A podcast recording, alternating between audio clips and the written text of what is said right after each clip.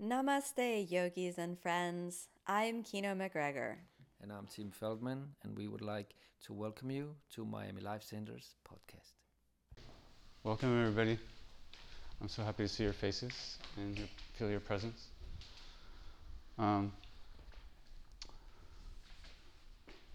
would like to, first of all, thank Miami Life Center for putting on this series and inviting me here today to talk. I've participated in other events. Last year we had a panel with 5 people or 6 people on yoga and trauma. And actually, part 2 of that discussion is coming up at the end of this month. So, yoga and trauma panel discussion with me and 4 other panelists. And it would be moderated by Kino McGregor, who is one of the founders of this studio, along with Tim Feldman. I'm sure Tim will be present as well if he's not moderating also.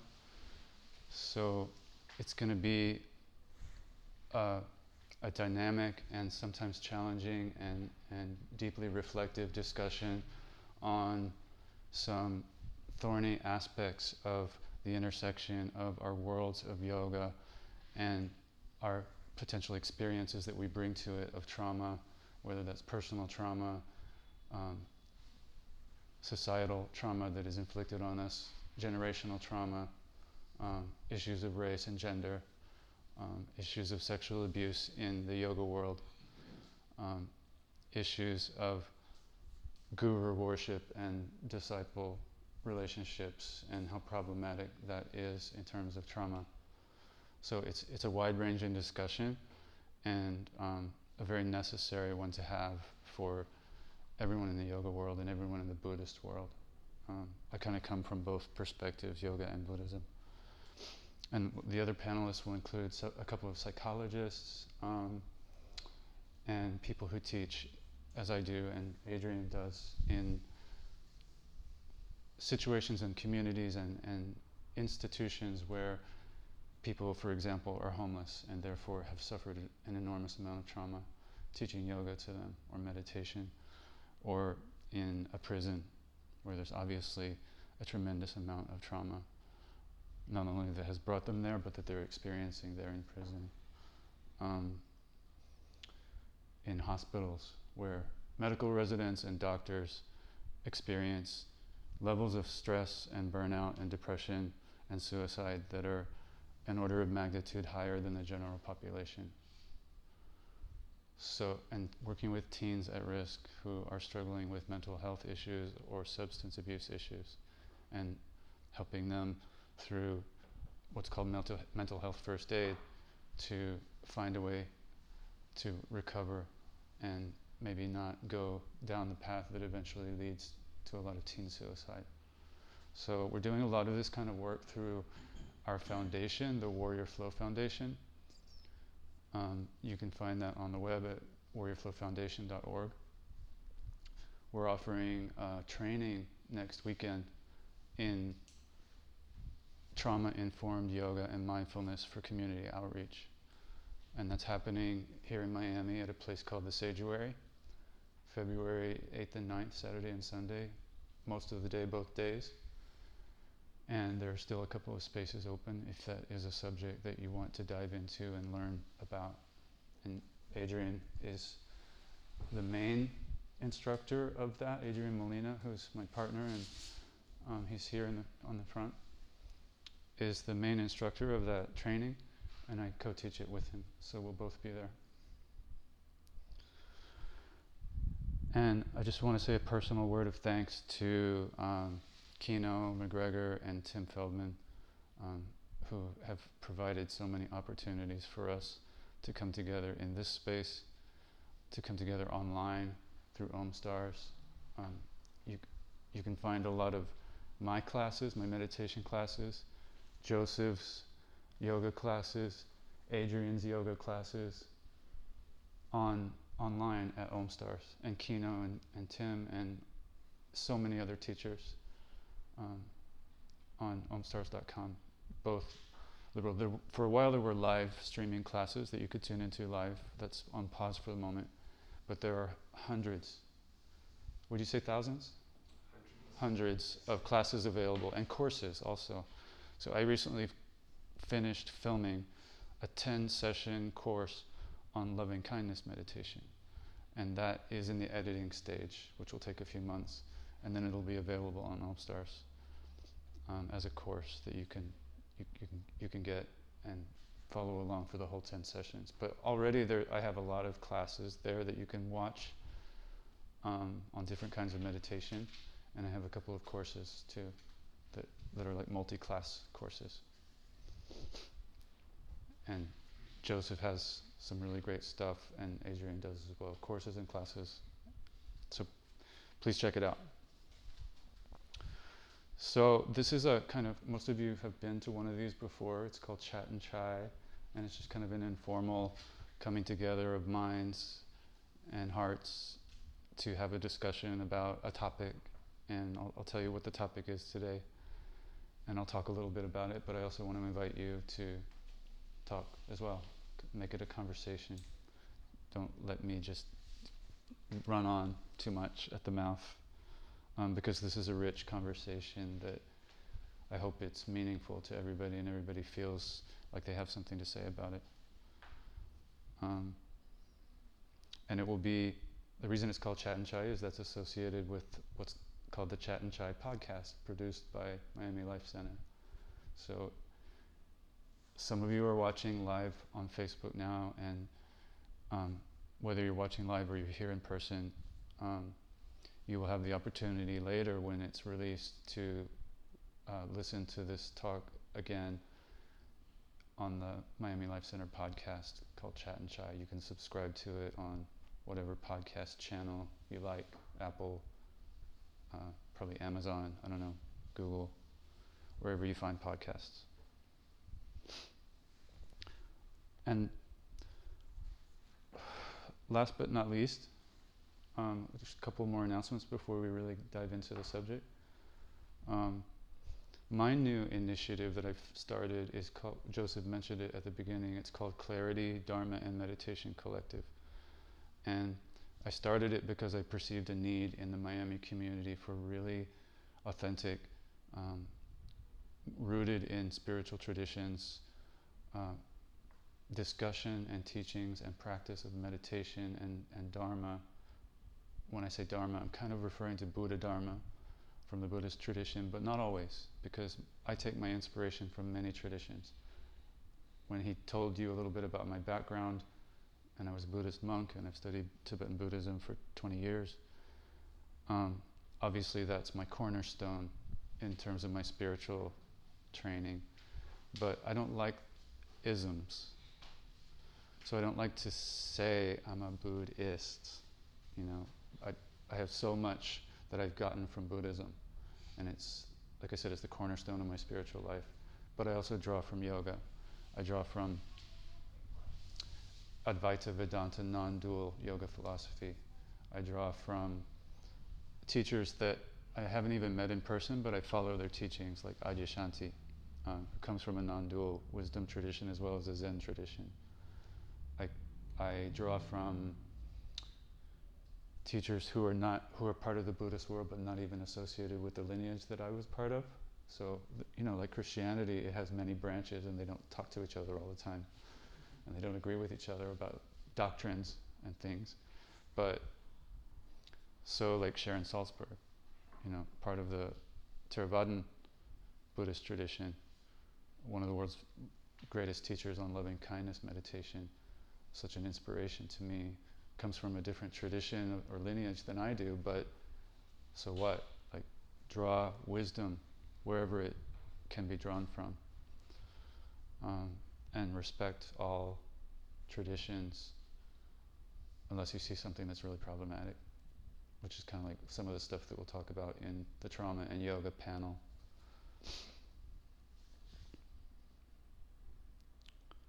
So you can find out more about this new initiative at the website, clarityishere.com.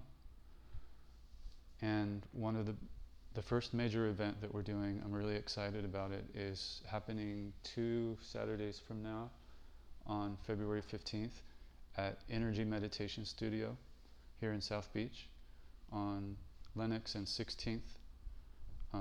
Mary Beth, who's here, is also a teacher at Energy. I teach there 3 times a week. You can find my classes there and attend in person. And Clarity Dharma Meditation Collective's first big event is going to be a 1-day meditation retreat from 9 a.m. to 6 p.m. on Saturday, February 15th.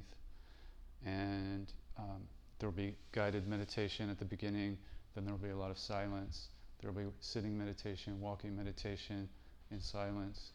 There will be lunch, a vegan lunch provided in silence.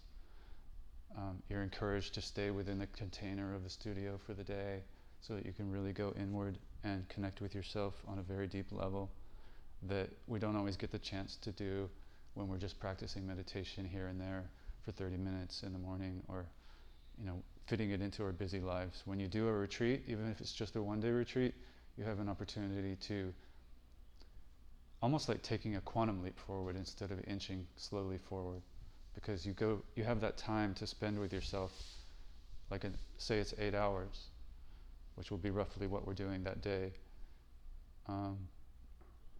When you spend 8 hours working with yourself, looking at your mind and what your mind does, seeing it, being with it, struggling with it, not struggling with it, coming to peace with it, then you feel a shift in your practice that takes it deeper. And I've done a lot of silent retreat.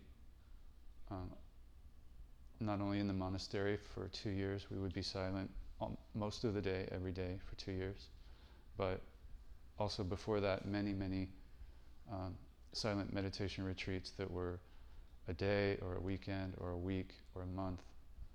And there's something about being together in community and being silent together that lets you take your practice to a different place.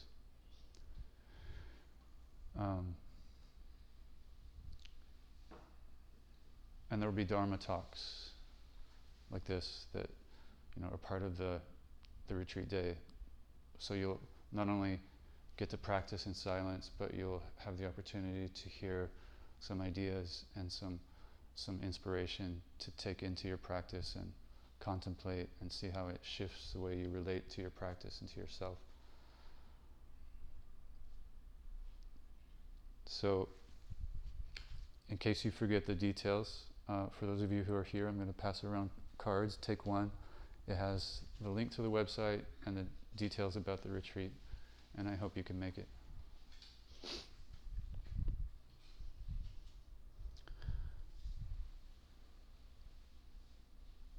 And the weekend before that, next weekend, I mentioned the training that Adrian and I are doing in trauma-informed yoga and mindfulness.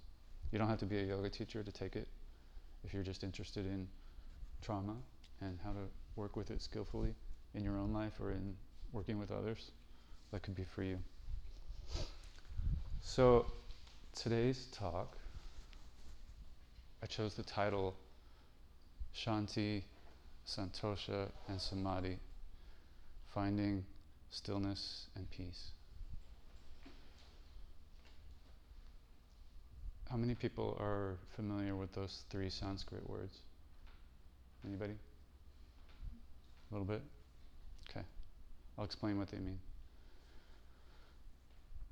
But forget about the Sanskrit for a moment, and just the title, the subtitle, Finding Stillness and Peace, is what this talk is really about, and how we do that, and how we continually, habitually prevent ourselves from doing that with our actions and our reactions and the way we often go through life, tripping ourselves up with our own shoelaces tied in our minds.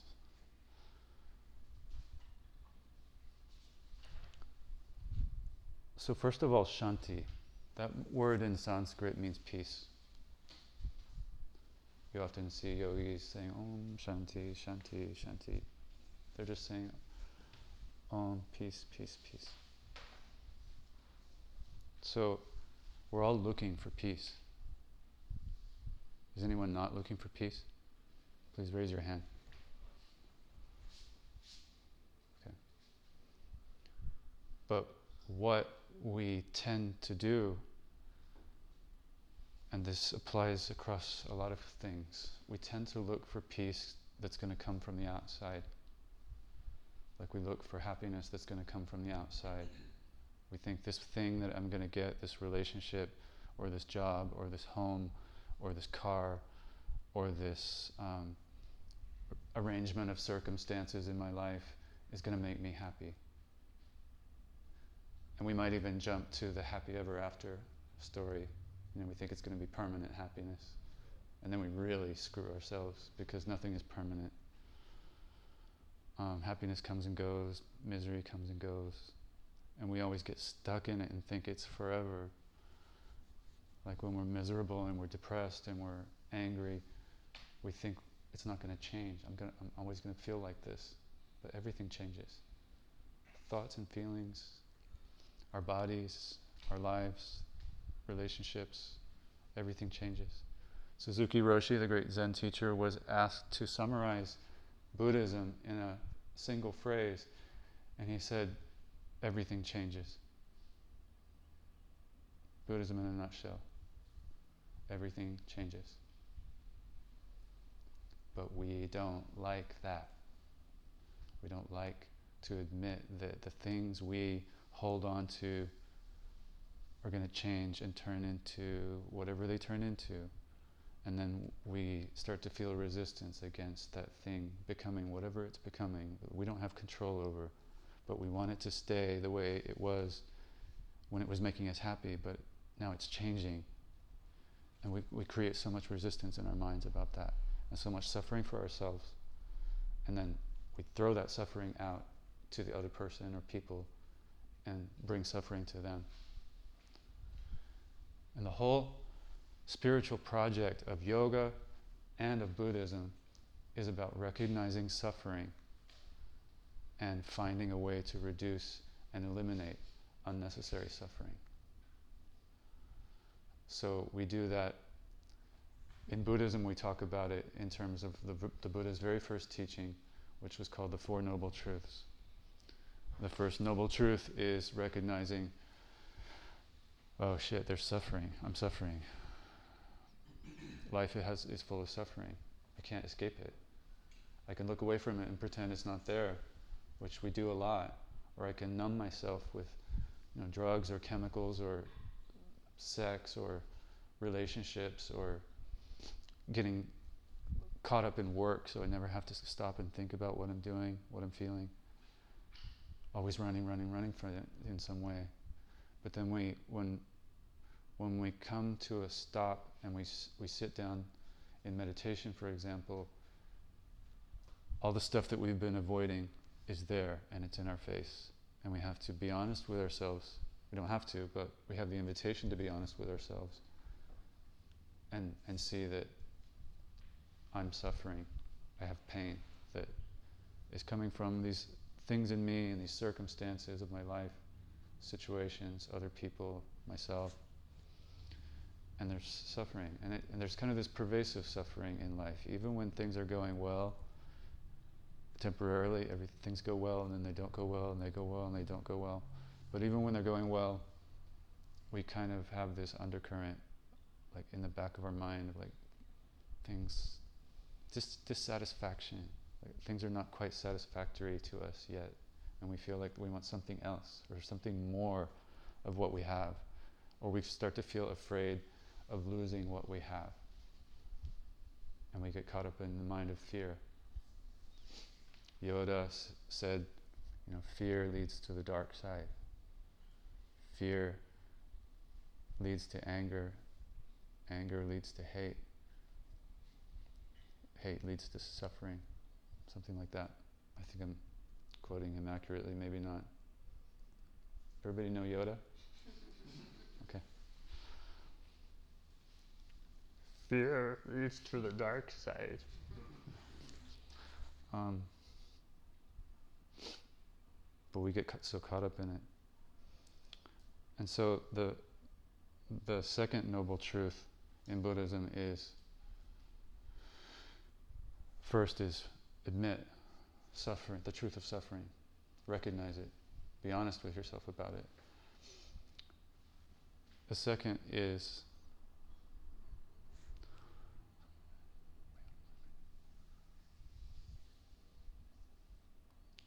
recognize that there's a cause of suffering. So this follows an old Ayurvedic medical diagnostic model where you recognize the illness, the cause of the illness. You find out whether the illness can be cured, and then you apply the cure. Those are the four steps. So the Buddha taught the Four Noble Truths in that way on a spiritual level. So recognizing the truth of suffering, recognizing that suffering has a cause that can be identified, recognizing that there is a possibility of bringing ourselves away from that suffering, out of that suffering, and finding freedom from it. And then applying the steps and the path that lead to freedom from suffering, or what's called cessation of suffering. And we get mixed up in our minds about that, those words, because we're always going to have pain, and we think that's suffering. You know, we're always going to have painful circumstances in our lives, things that we, you know, the doctor gives us that diagnosis we didn't want to hear. Our partner of so many years suddenly leaves, and we're heartbroken. One of our parents dies, and we're heartbroken. A friend commits suicide. We're heartbroken. A friend gets addicted to drugs, and we're heartbroken. There's all this suffering that is choiceless. But despite the fact that we don't have any choice about all that, the choice that we have, and that no one can take away from us, is the choice of how we respond to the situation. So we can either choose, unconsciously perhaps, to respond in our what might be our habitual way, which is fighting and struggling with the pain and trying to get rid of it, and causing ourselves to suffer more, because we're getting very caught up in the anguish about the suffering, which just creates more suffering for us. And then that spills out into the world around us, creates more suffering for others, because we act on our feelings. Or we can choose, and we can most easily make this other choice when we have a grounding of meditation, and we've created some space in our minds to be able to see our thoughts and our feelings and not get so hooked by them, and be able to make a different decision about how we're going to respond to the circumstances. So the painful trigger comes, the moment of heartbreak. We can either act out against it the way we usually do and stay trapped in cycles of suffering about it, or we can recognize that this hurts, but I don't need to make it worse, because that's only going to hurt me more. I can choose how I respond to this situation in a way that doesn't magnify it and create unnecessary suffering. So necessary suffering is not really the right word for the pain that happens to us in our lives. We feel like it's so unnecessary, right? When painful things come. But we don't have control over necessarily over those things that come. They just come. And we have to face it, deal with it somehow, or try to escape it. But again, what we do have a choice over is how we respond to it. And we can respond in a way that's skillful and leads us towards some kind of sense of freedom, in at least freedom in the way we relate to the pain. You know, if I have a physical illness and it's causing me a lot of suffering, I can relate to that illness in an anguished way mentally that creates more suffering for me.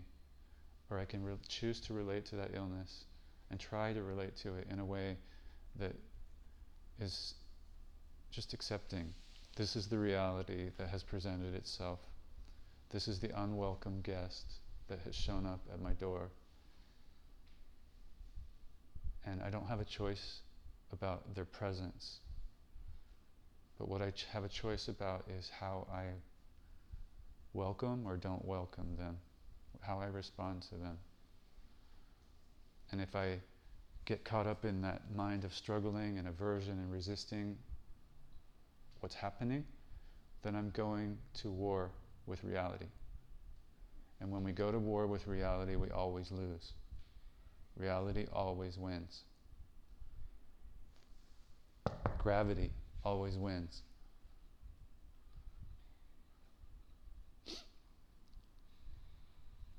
Except when we fly in airplanes.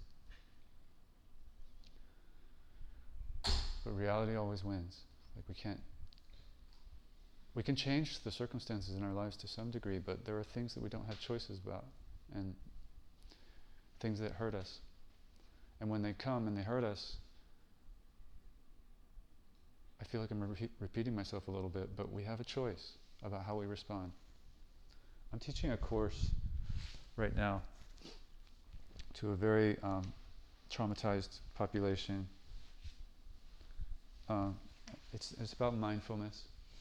And it's also about man's search for meaning, bringing the two subjects together and seeing what comes out of that. Practicing mindfulness and also reading this book, which many of you may have heard of, Man's Search for Meaning by Viktor Frankl. It's more than 15 million copies of this book are in print in many languages. It's one of the defining books of the 20th century. I cannot recommend it highly enough. It'll change your life when you read this book. Viktor Frankl was a psychiatrist in the early half of the early two-thirds of the 20th century, I guess. And he was Jewish, and he was in Europe when World War II broke out. And he was captured by the Nazis and taken to Auschwitz and other concentration camps. And he wrote this book.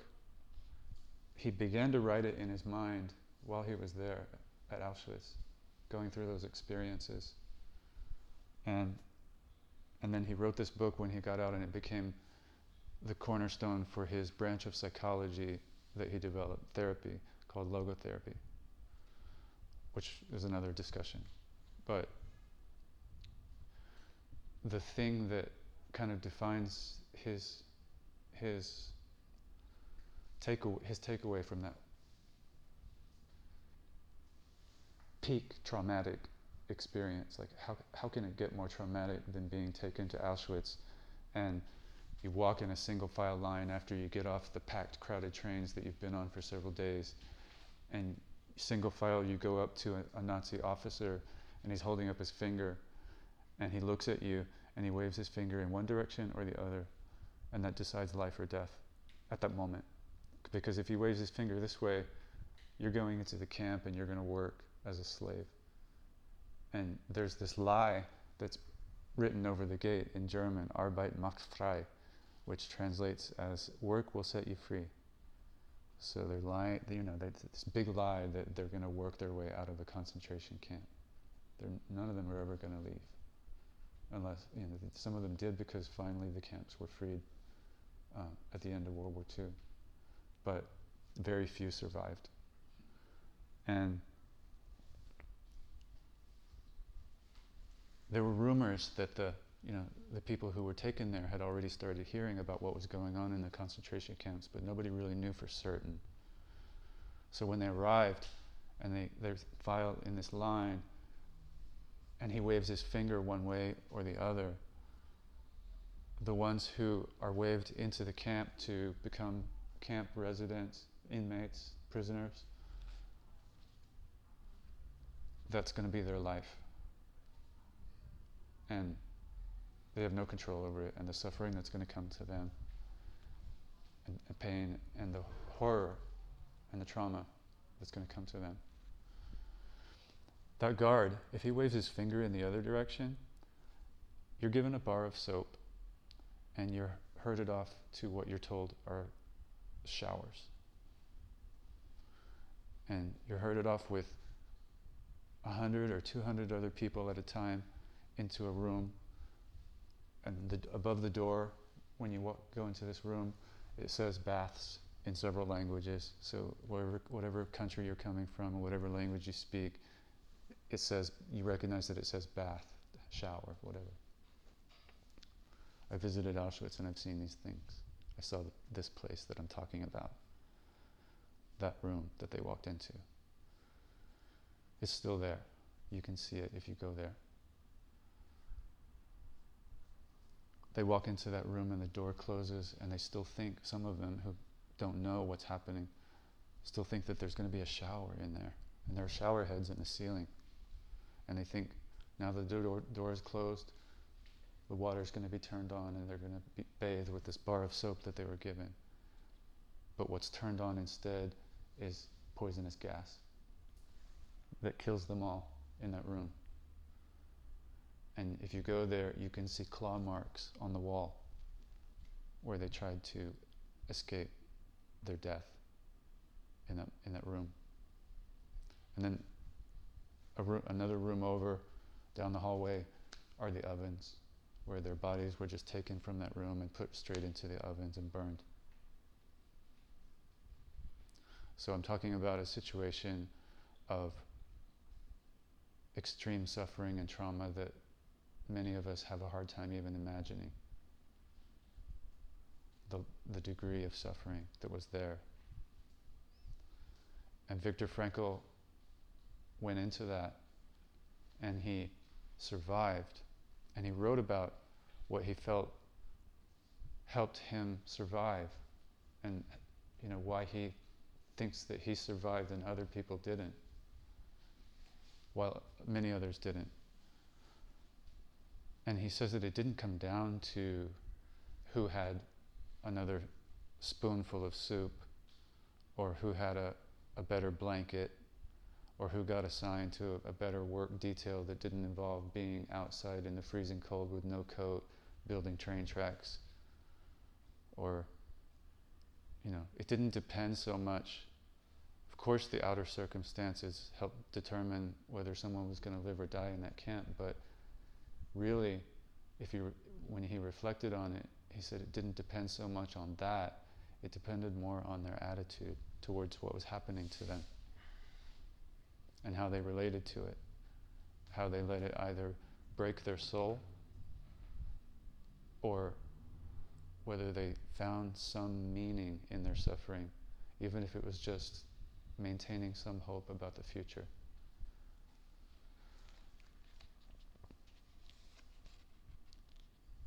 I have the book, but I also have the Dummy's Guide to the book, which is a summary of Man's Search for Meaning, and it says, it's easy for a book about the Holocaust to focus solely on the suffering that camp inmates experienced.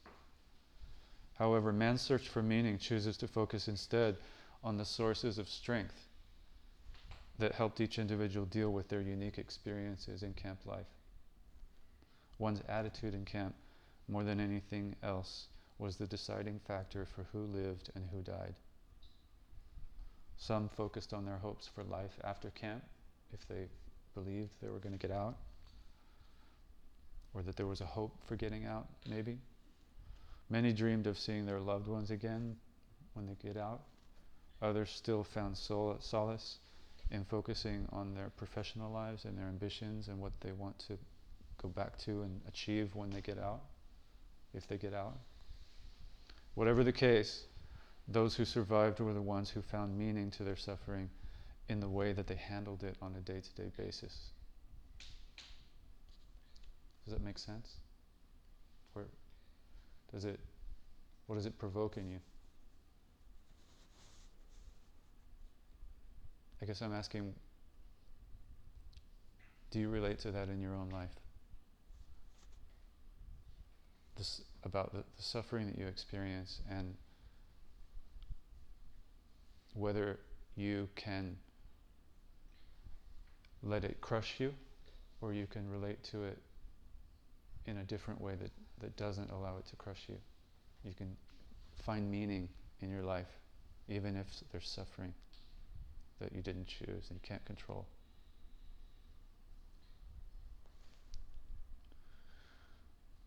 Viktor Frankl, in his book, wrote, "Forces beyond your control can take away everything you possess except one thing, your freedom to choose how you will respond to the situation." No one can take that away from you. Can you hear me?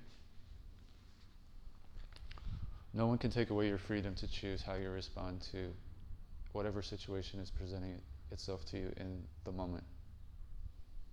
The moment. The situation is always changing, because every moment, everything is changing.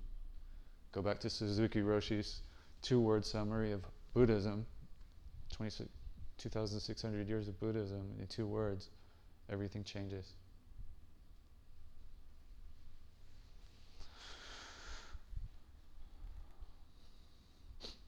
But no one can take away our choice about how we respond to the changes. We can take it away from ourselves, I guess, because we can get caught up in our patterns, our conditioning, our mental habits of relating to things in an unskillful way, and we don't see that we have a choice about how to respond. But we always do. And that's part of what meditation helps us see and cultivate, is recognizing that we can choose how we respond to things. When troubling thoughts and feelings come, our tendency is to react on autopilot in whatever way we feel we need to react. If it's anger, pushing something away, trying to keep something, trying to get more of it. Whatever it is, we often react without thinking. There's no space between the stimulus and response. That's one of the other things that Viktor Frankl said. Between stimulus and response, there's a space. And in that space lies our power to choose how we respond. And in how we respond lies our potential for freedom. Not the freedom of making things go away that are painful, because we can't always control that. But the freedom of choosing not to make it worse, not to create unnecessary suffering. The Buddha called it the second arrow. So in life we get shot with an arrow of a painful situation, something we didn't want, something that feels very unwelcome in our lives and hurts. But then there's a second arrow that is like making the suffering worse. And we have a choice about whether we get shot with the second arrow, because really if we do, we're the ones who are shooting ourselves with it. And it's in how we react to our suffering. We don't have to shoot ourselves with the second arrow. We may not have a choice about the first arrow because it just came out of nowhere. But our hand is on the bow, and whether we get shot with the second arrow is up to us. Does that make sense?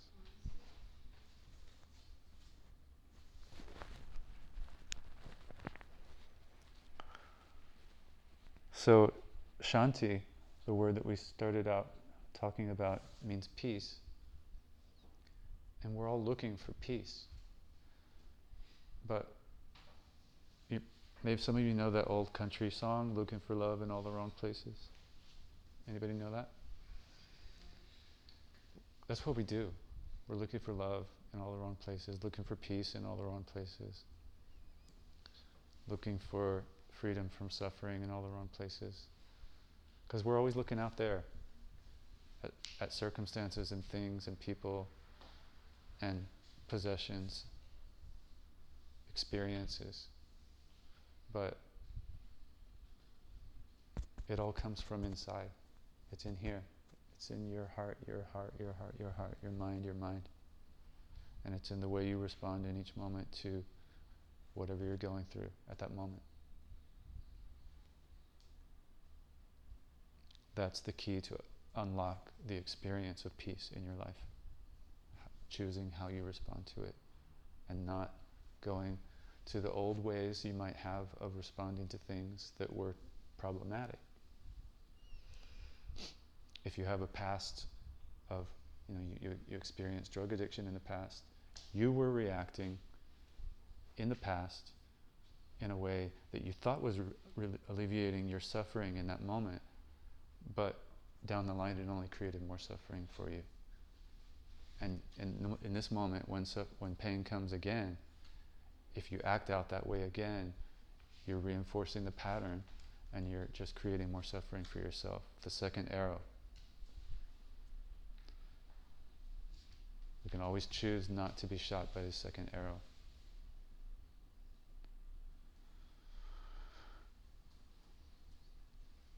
The other word in the title, one of the other two Sanskrit words in the title of this talk is santosha. Anybody know what santosha means in English? Contentment. So we talked a little while ago about, suffering and the pervasive sort of discontent that underlies our lives. And it's hardwired into us in our biology. Neuroscientists call it the negativity bias, which is based on our evolutionary biology. Hundreds of thousands of years ago, our ancestors had to run from a saber-toothed tiger, or a bear, or a lion, or a woolly mammoth, or things that don't exist anymore. And they evolved with this brain that is very alert to threats, dangers. And it had to be. That's how they survived. It's not a bad thing.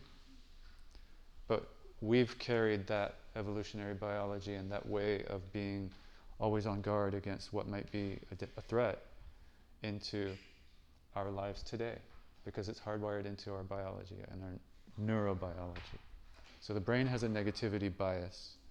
It tends to look for the problems, and it tends to magnify the problems and kind of shoot ourselves with the second arrow, right? Because we're creating unnecessary ideas about our suffering.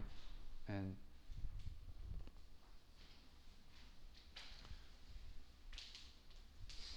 so the negativity bias means that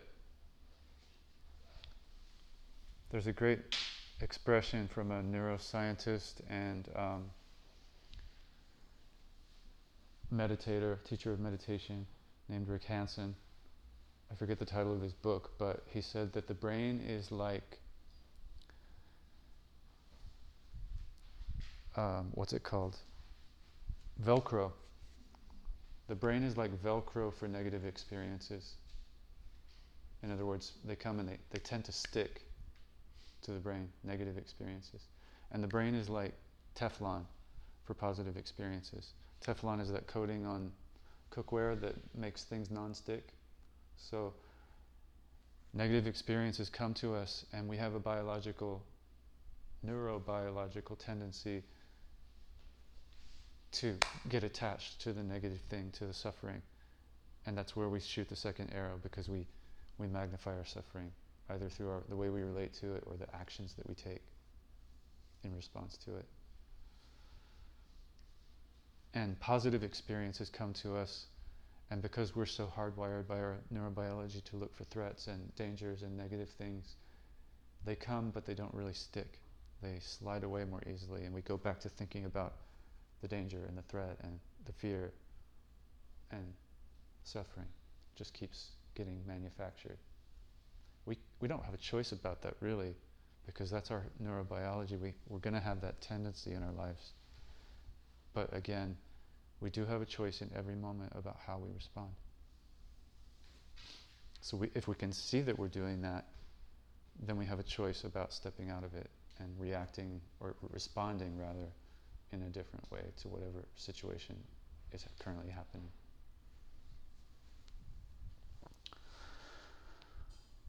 And one of the biggest things that keeps us spinning in cycles of suffering, like a hurricane, is discontentment, not being satisfied with the way things are, fighting with the way things are, going to war with reality, and never letting ourselves rest in a mind of gratitude for what we have,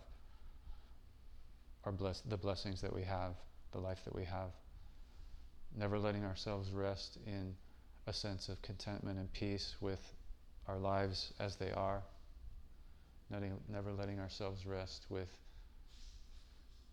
acceptance of who we are, rather than all the ideas about who we think we should be and other people should be. And the world would finally be fine if you would only just stop being the way you are and be the way I think you should be. Is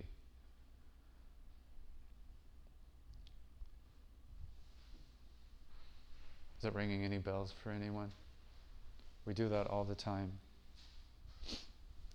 So, again, through our meditation practice, we can, and our yoga practice, because yoga and meditation, we tend to think in modern society that they're two different things, you know, that meditation is sitting still and yoga is moving and doing all these fancy postures. And there's the physical part of yoga that we see in magazines, and, you know, we think yoga is just physical. But there is no difference between yoga and meditation. Even historically, if you look at where our modern yoga came from 6,000 years ago, the earliest texts that we know of that said anything about yoga and asanas, postures, just showed and talked about sitting postures for meditation. And then, you know, much later, they developed all these fancy postures and flows and movements that do things to the body, that move the energy in the body in a different way, that help the body awaken, help the body be clear and calm, and that facilitates clarity and calmness and steadiness in our minds. That's the goal that you hear set out at the very beginning of the Yoga Sutras. Yogas Chitta Vritti Nirodha in Sanskrit, which means, it's translated so many different ways by different translators, but it means yoga is the cessation of the fluctuations of the mind stuff. And it goes on to spell out in a lot of detail what Patanjali, the purported author of the Yoga Sutras, meant by that. But really, it's very much like the central message of Buddhism.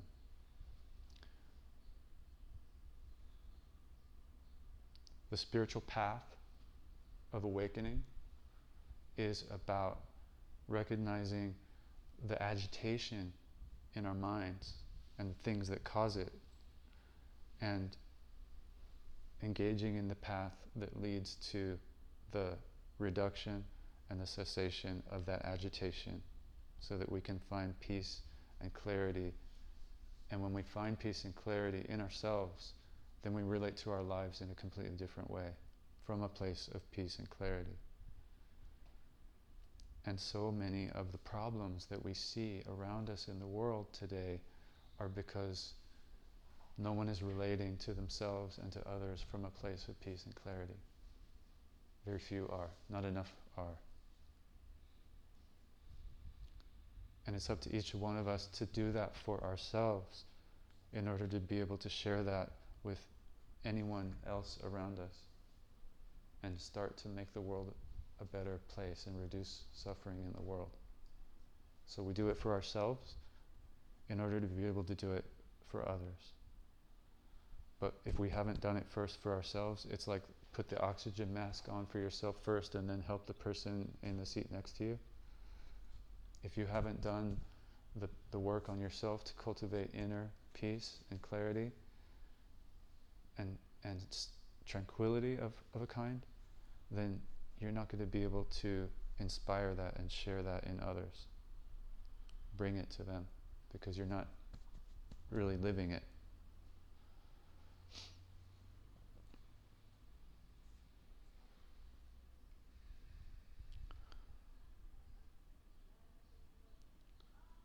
So one of the big keys for me, that one of the things that I find myself the last year or two thinking about a lot is just as an idea that it's not an idea, it's an experience that lies at the heart of all this, is in thinking about that metaphor that I used a moment ago of the hurricane that feels like our spinning lives, chaos and pain and suffering and things out of control, and you know, the forward rush of life and its momentum and not being able to control everything.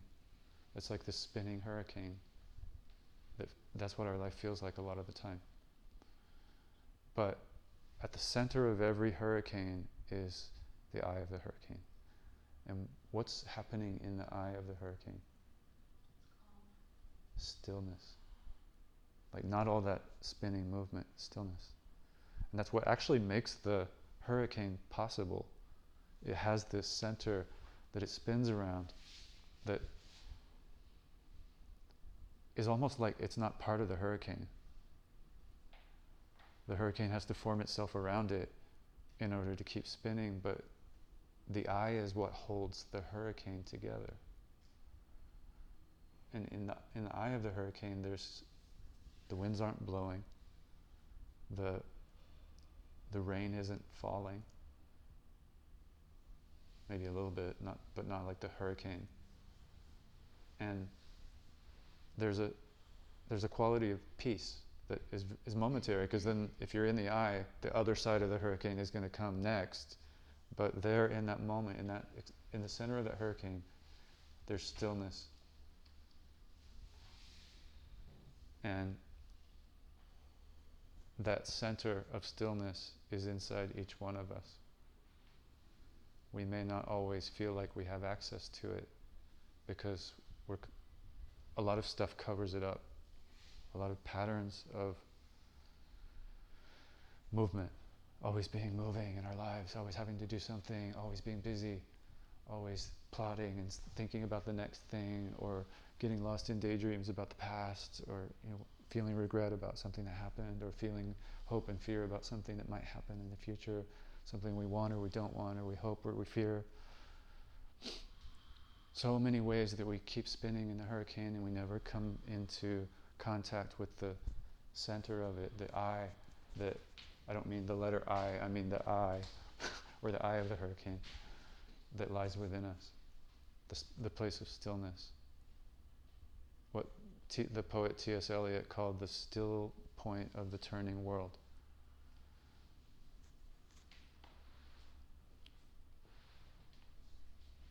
I'm trying to remember the other line that he said, and that it's like the dance of Shiva creating the world. And he said that the dance in that place is the dance, and there is only the dance. So through yoga, through meditation, through consistent practice of these things, we start to uncover, get in touch with, and be able to connect to our own place of inner stillness. And in meditation, we primarily do that through actually practicing stillness. So like if you come to the silent retreat day in a couple of weeks over at Energy Meditation,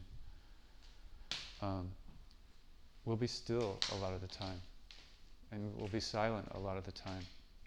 And that's what allows us to connect with the stillness within, because we're creating a container, for at least for the moment, of stillness in our bodies, in the situation that we're in. We're just allowing ourselves an extended moment of stillness and calm, at least trying. Then our minds do what our minds do, but we give ourselves that opportunity to stay in this moment and to be calm and to be present and to experience whatever we experience and not get up and run away from it. And sometimes it'll feel calm and nice, pleasant. Sometimes it'll feel agitated and restless and fidgety. or emotionally difficult, but we get to experience in the practice what I was talking about before, which is in seeing every moment and seeing that in every moment we have a choice about how we respond. Whether we go off into fantasy land of our minds that we always typically go off into in our lives, or we stay present and we stay open to what's here, even if what's here kind of feels like it sucks, it's not what we wanted, or it's difficult, or it's on the other side, it's happy, it's giddy, it's joyful. Whatever it is, we stay open to it, and we know that it's temporary, like everything is temporary, so we don't attach to it and we don't try to push it away. We don't go to war with reality. We just practice recognizing reality for what it is and remaining open.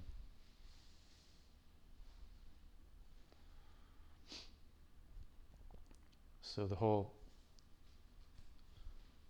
thing about, you know, what is describing as the Four Noble Truths, recognizing our suffering, how it manifests, recognizing that it has a cause, figuring out what that cause is, recognizing that there's a possibility of actually bringing about the end of all this unnecessary suffering, and then engaging in what we know to be the actions that lead us towards that outcome.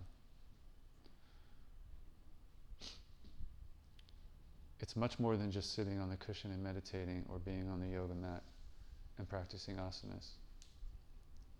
It's our whole lives. And there's much more broader teaching that we don't have time to go into today about the whole, you know, like in Buddhism it would be called the Eightfold Noble Path, and it has eight specific directives about how to live your life in a way that keeps you aligned with this direction of moving towards awakening, moving towards clarity and peace and freedom from suffering. So it involves how we earn our livelihood, it involves how we relate to other beings, it involves how we speak and whether our words bring suffering and harm to others. It involves how we meditate, and several other things are part of the Eightfold Noble Path. So like, just take one of those, our livelihood. If we're earning our livelihood in a way that troubles our conscience, then our minds can't rest calmly in meditation. It's going to be a stumbling block for us, because our minds are going to be troubled. And like the Yoga Sutras said, yoga is all about the cessation of the fluctuations of the mind stuff, cessation of the agitation of the mind, which is essentially what Buddhism is about too. Just different words, different traditions, different approaches, different ideas, but it's not about the ideas or the approaches, it's about your life in this moment and how you choose to relate to it. And all these are just tools to help you relate to it in a way that perhaps helps you and alleviates suffering for you. And if that happens, then you can share that with people and you can help alleviate their suffering. So all this talk about suffering, there's an elephant in the room that's not being talked about yet, which is compassion. Because when we clearly see suffering in ourselves or in someone else, then a lot of things can happen in us in reaction to that. We can feel like, I don't like what that person's going through. I don't like to be around them because it feels icky and scary to me. Which is like feeling aversion and wanting to get away from what we perceive as suffering, what our sense of empathy perceives in another person that they're going through suffering, and we don't want to get involved. We want to turn away from the suffering because to feel it, to sense it, feels painful to us. Like we think we might catch it or something, like a cold. But the more skillful response that's taught to us in yoga and Buddhism is when we perceive suffering, to respond with compassion. Whether that's responding to ourselves about our own suffering and creating compassion for ourselves, which we often just don't do. We beat ourselves up and we think that we're broken and we have all these ideas about how we should be. And we're not very compassionate towards ourselves. And it's really hard to be compassionate towards others if you're not compassionate towards yourself. So a big part of cultivating peace with ourselves and peace with our world and those around us is cultivating compassion and cultivating love and kindness. Yes? What happens, I often wonder, what happens when pain is systematic? Yes. And when you're confronted with something that is not under your control. Yes. But it's part of a system of oppression. Yes. Like the Nazis or, all these injustices in the world. Yes. And for me sometimes, I think that the path towards peace is to react to it. Not staying just inside me and to fight it about reality. Right. But sometimes I feel like the path towards peace is fight that reality. Right. So how can I take this approach into that thought? Yes, such a good question. And there's no easy answer to that question, but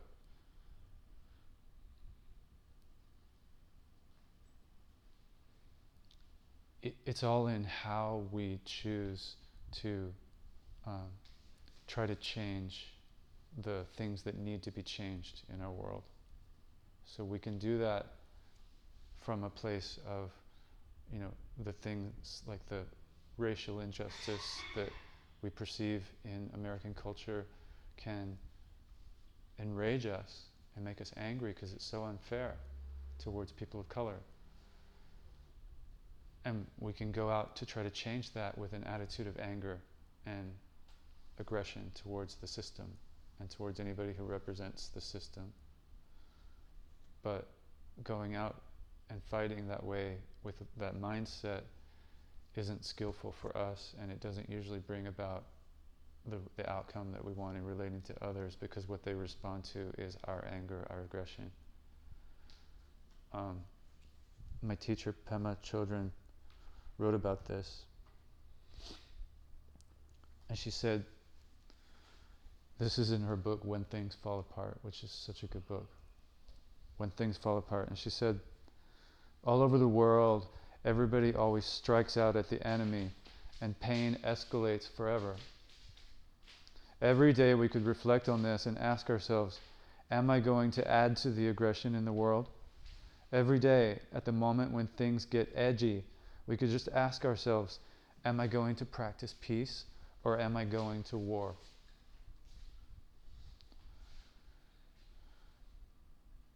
So, a lot of times we get caught up in going to war. We don't tend to think about things that way. We think that, the soldiers are the ones who are going to war. And we're mad about that because the war is an unjust war. It's unnecessary. It's creating a lot of suffering. But we're also the ones who go to war in our minds and then against whoever we perceive as doing something wrong or participating in a system of injustice in the world around us. But what she's saying is that all that attitude of going to war with injustice is contributing to the culture of war, the atmosphere of war in the world. the atmosphere of injustice, the atmosphere of anger, the atmosphere of conflict, and that there's a different way that we can relate to it. It does not mean that we become indifferent statues sitting on our meditation cushion, cultivating bliss and peace for our, for our own narcissistic sake. That's not what the path of yoga and meditation is about. It's about being fully engaged with our world. And when there are things in the world that need to be changed, we have to be change agents, work towards changing them in order to alleviate suffering. Because it's not all about just changing our attitudes. There is suffering out in the world caused by systemic problems. For example, the legacy of the way people of color are treated in the United States, going back to the enslavement of people of color from Africa, bringing them on boats to the U.S., putting them on plantations, oppressing and killing them, and then the civil rights era, first the emancipation of slaves by Abraham Lincoln, and in that era around the Civil War, and then supposedly that created a freedom, but not really. And then the civil rights era in the 60s supposedly created more freedom, but not really. Jim Crow, all that. And today we have this, in the United States, this system of a funnel for specifically for men of color to go from school to jail, prison. And there's a system of mass incarceration of black people in the United States, people of color. And that is one of these things that we're talking about, that's a systemic problem that's deeply complex and hard to address. And it's largely ignored in our society. It's not talked about. But it needs to be talked about. It needs to be addressed. But coming back to what we've been talking about here, the skillful way to address it is not to go to war in our minds, but to come from a place of peace within ourselves and know with clarity what is the right action that I can take that will help diminish this system of suffering, will help move towards a solution. Even if it's just one small action that will help one person who's trapped in this suffering,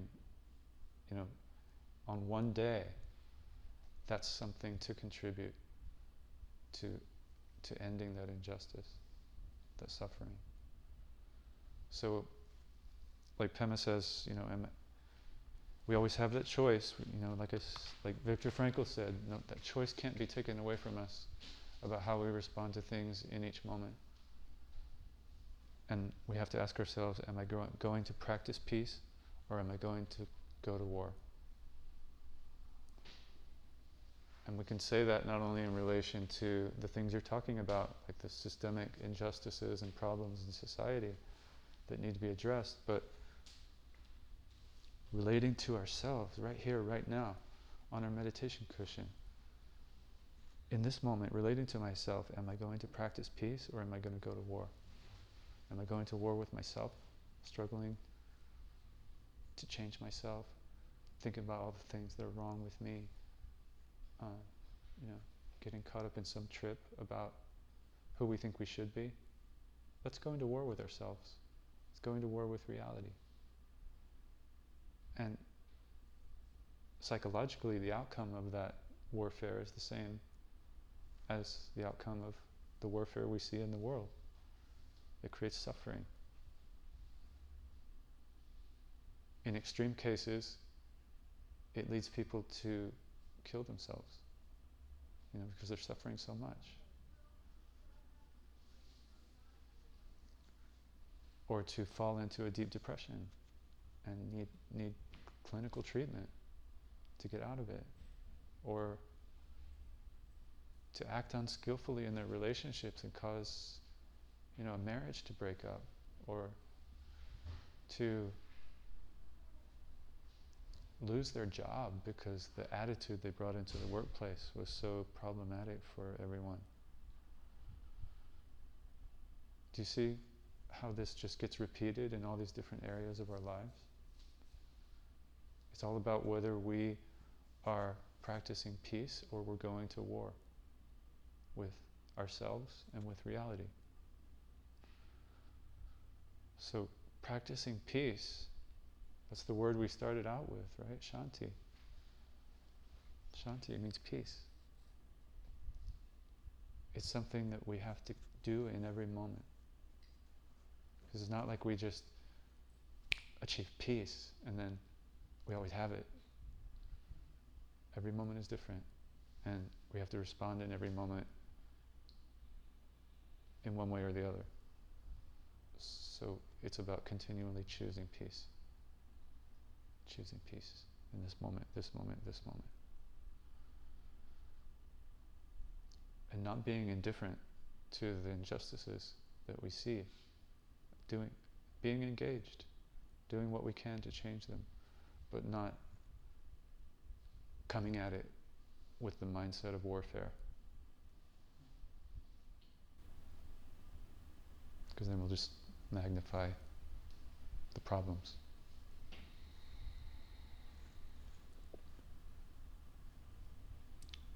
Anyone else have a question? Yes?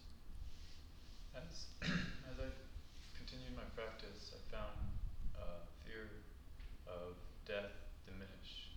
Mm. And others who have yet to see that tend to take that as a want to die. Mm-hmm. And how can you communicate without having to get them to go through the same practice as me to understand that I don't want to die, I'm not always looking to be afraid of it and to treat it as something so negative. Yes, what a great question.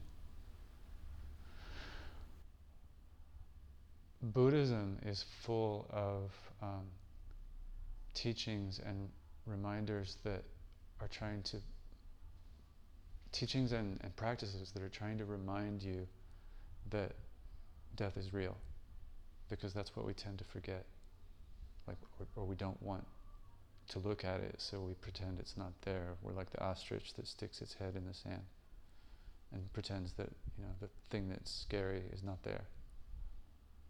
And it thinks it's protecting itself that way. But death is real. Death is going to come to each one of us at one point or another, and we don't know when. And that's one of the things that makes it scary. And we don't have control over it, and we don't know what's going to happen after death, if anything happens. We don't know. We have our beliefs, and we may feel them deeply and be convinced about them,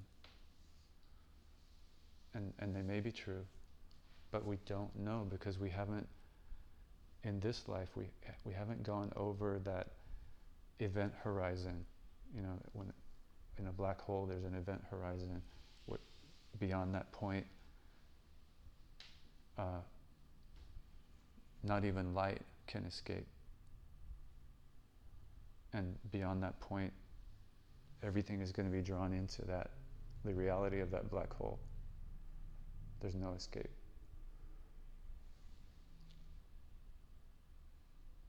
And that's death, in a way.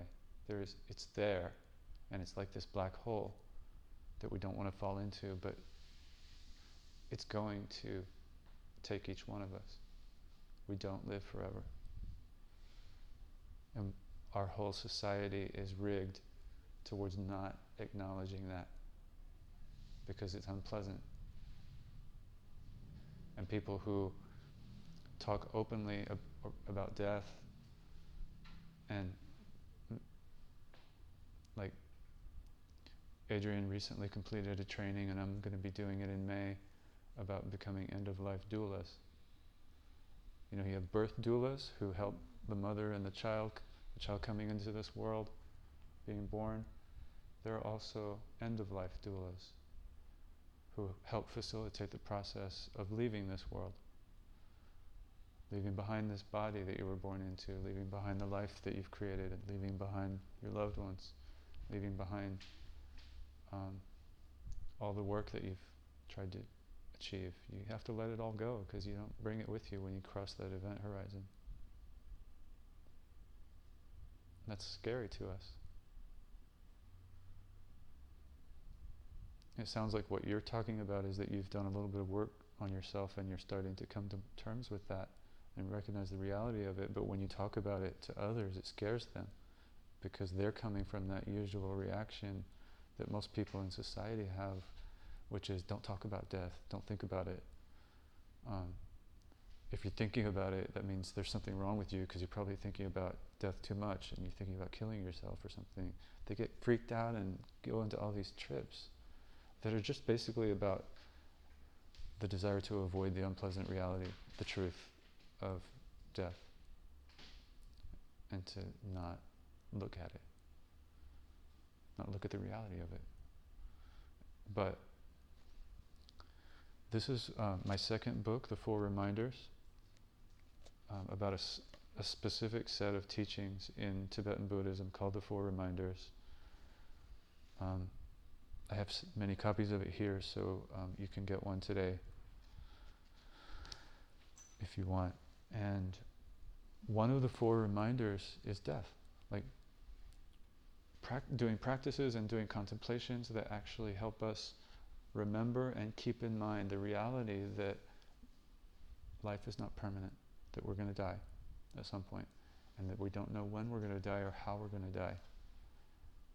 It might be around the corner. Like, we might get hit by a bus, or we might get the coronavirus that's going around, or we might fall and, you know, have an accident or whatever. It could come suddenly like that, unexpectedly.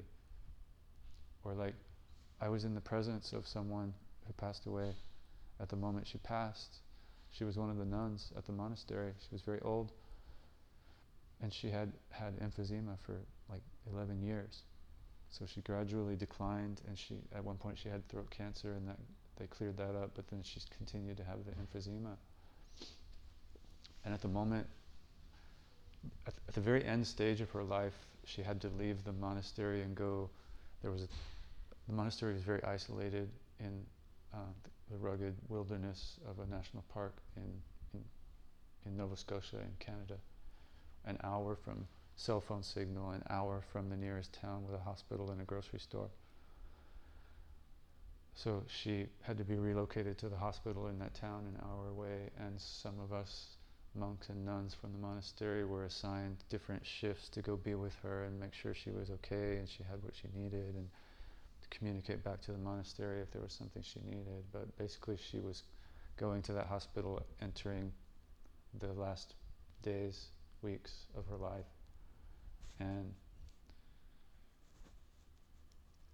I wrote about this in this book.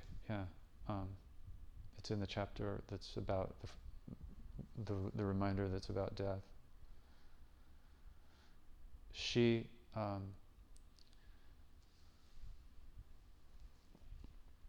Ani Palmo was her name.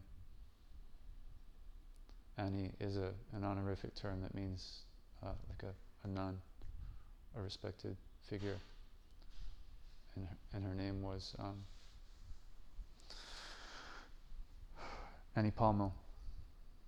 And Ani Pema Chodron, who was her fellow nun from a long time back, had recorded for her,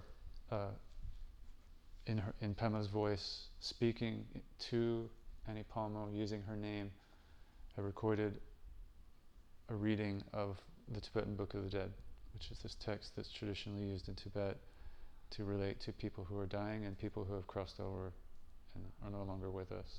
They believe that those who have crossed over can still hear us, hear our voices, and that as they move towards their next life, in the bardo, in between lives, they're driven by a lot of karma, towards whatever is going to become next. And a lot of that is negative karma, so they might have a tendency to be confused and like caught up in a sort of nightmare state in that in-between space between lives. And the Tibetan Book of the Dead is read in order to guide them towards a better rebirth in the next life. And so Pema Chodron had recorded this for Ani Palmo, and Ani Palmo would play that recording continually as she practiced getting ready for death, because she knew with emphysema she was going to die at some point in the near future. It ended up being like 10 years of emphysema, and everybody kept thinking she was going to die soon, and then she would get better, and then it would come again, and then she would get better. So it became almost like a running joke, like we're all, she's going to outlive us all. But eventually she did die, and I was in the room. I was the only one who was in the room when it happened. And if you've ever had the chance to be in the presence of someone when they pass, it's something that will transform you forever. It's not something that you can forget. And it was a great teaching for me, and it was something that I walked away from, and I wasn't the same person. So she practiced trying to free herself from the suffering in this life, the cycle of, you know, what more religious Buddhists talk about as, you know, the cycle of rebirth. That can be seen as metaphorical, or it can be taken literally by some. She listened to that recording right up till the moment she passed. I watched her, and then the breaths, there became more space between each breath, 15 seconds before the next inhale, and then eventually just she didn't breathe in again.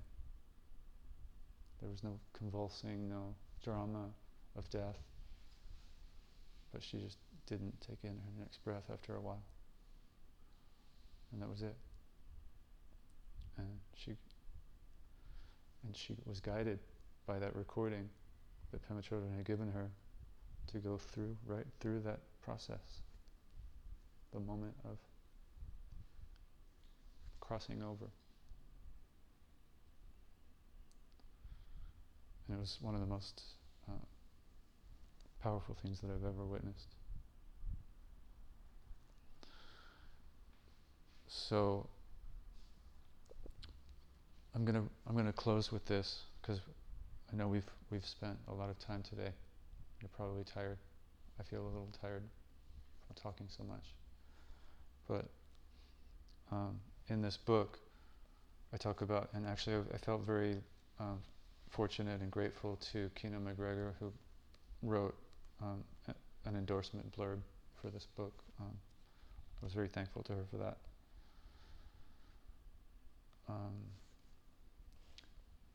Just to put it in a nutshell, the four reminders are basically recognizing the preciousness of our human life and the opportunity that we have in this life for waking up and reducing suffering, eliminating suffering.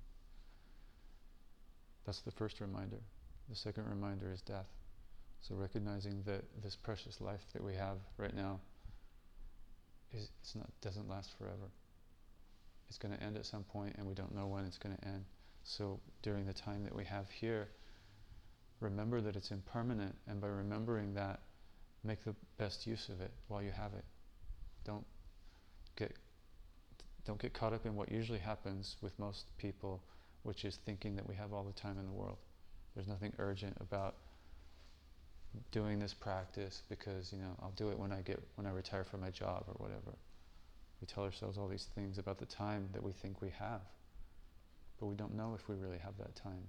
Many of us don't. And even if we did, you know, you think about it, growing to the age of 80, it goes by like that. Like the older I get, the faster time seems to go in my life. You blink and you miss 5 years. You blink and you miss 10 years. 10 years ago, I went into the monastery. It seems like yesterday. Third reminder is basically karma, which is remembering that our actions have consequences, that they create ripples in our lives and in the lives of people around us, because we're engaged with people around us. So when we do something positive, something that is beneficial in the world or in us, we basically feel good.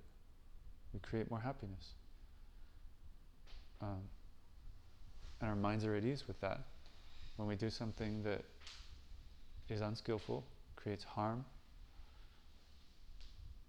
then there's suffering, and our minds are not at ease with that because we know it wasn't the right thing to do. So our conscience is troubled. We find it more difficult to find clarity and stillness and peace in meditation or yoga because our minds are troubled with the consequences of what we've done.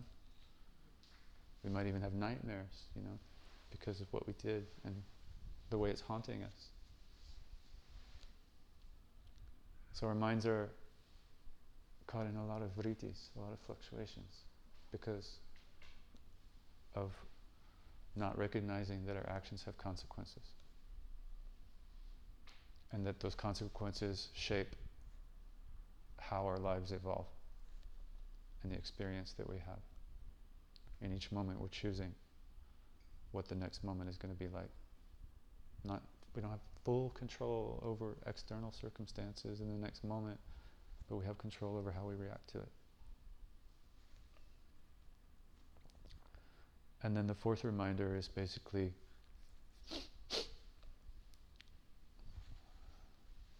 recognizing all the ways that we get trapped in cycles of suffering that we create for ourselves, and recognizing that there's a way to stop doing that, and that it's urgent that we stop doing that. So that's the four reminders in a nutshell.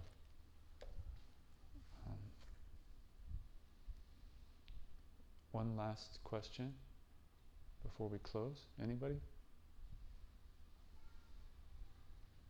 No? All right. I want to thank you so much for your kind attention and for your practice, because it benefits not only you but all of us. And I look forward to seeing you here or there in other places in the future. And thank you to everyone who might, I don't know if this thing is even on, but anyone who might be watching online, thank you for being present. And namaste. Hey everyone, thanks for listening to our podcast, Chat and Chai Yoga Talks from Miami Life Center. This episode was with Dennis Hunter. He's a local meditation teacher, and we were really happy to have him come for one of our Chat and Chais. We have these talks regularly as a free offering to our community. If you're interested in learning more from Dennis, we'll have a panel discussion coming up February 28th at 6:30 p.m. We will be talking about yoga and trauma. It'll be the second one of its kind. The first one was really successful, so we thought we needed to do a second one. And the trauma and yoga panel will consist of Nzinga. She is a public speaker, yoga teacher, and healer. Ann Hurley, a trauma psychotherapist. Dr. Kristen Jones, she's a doctor of health science and licensed mental health counselor. And Dennis Hunter, who you've already met through this podcast. And we'll also have Kino moderating, which is really exciting also, always. So if you're in town, join us for the panel, February 28th at 6:30 p.m. And if you're not in town, then we'll have the recording of the panel up on our podcast. So be sure to look out for that. Thanks for listening, and I hope to see you soon. Namaste.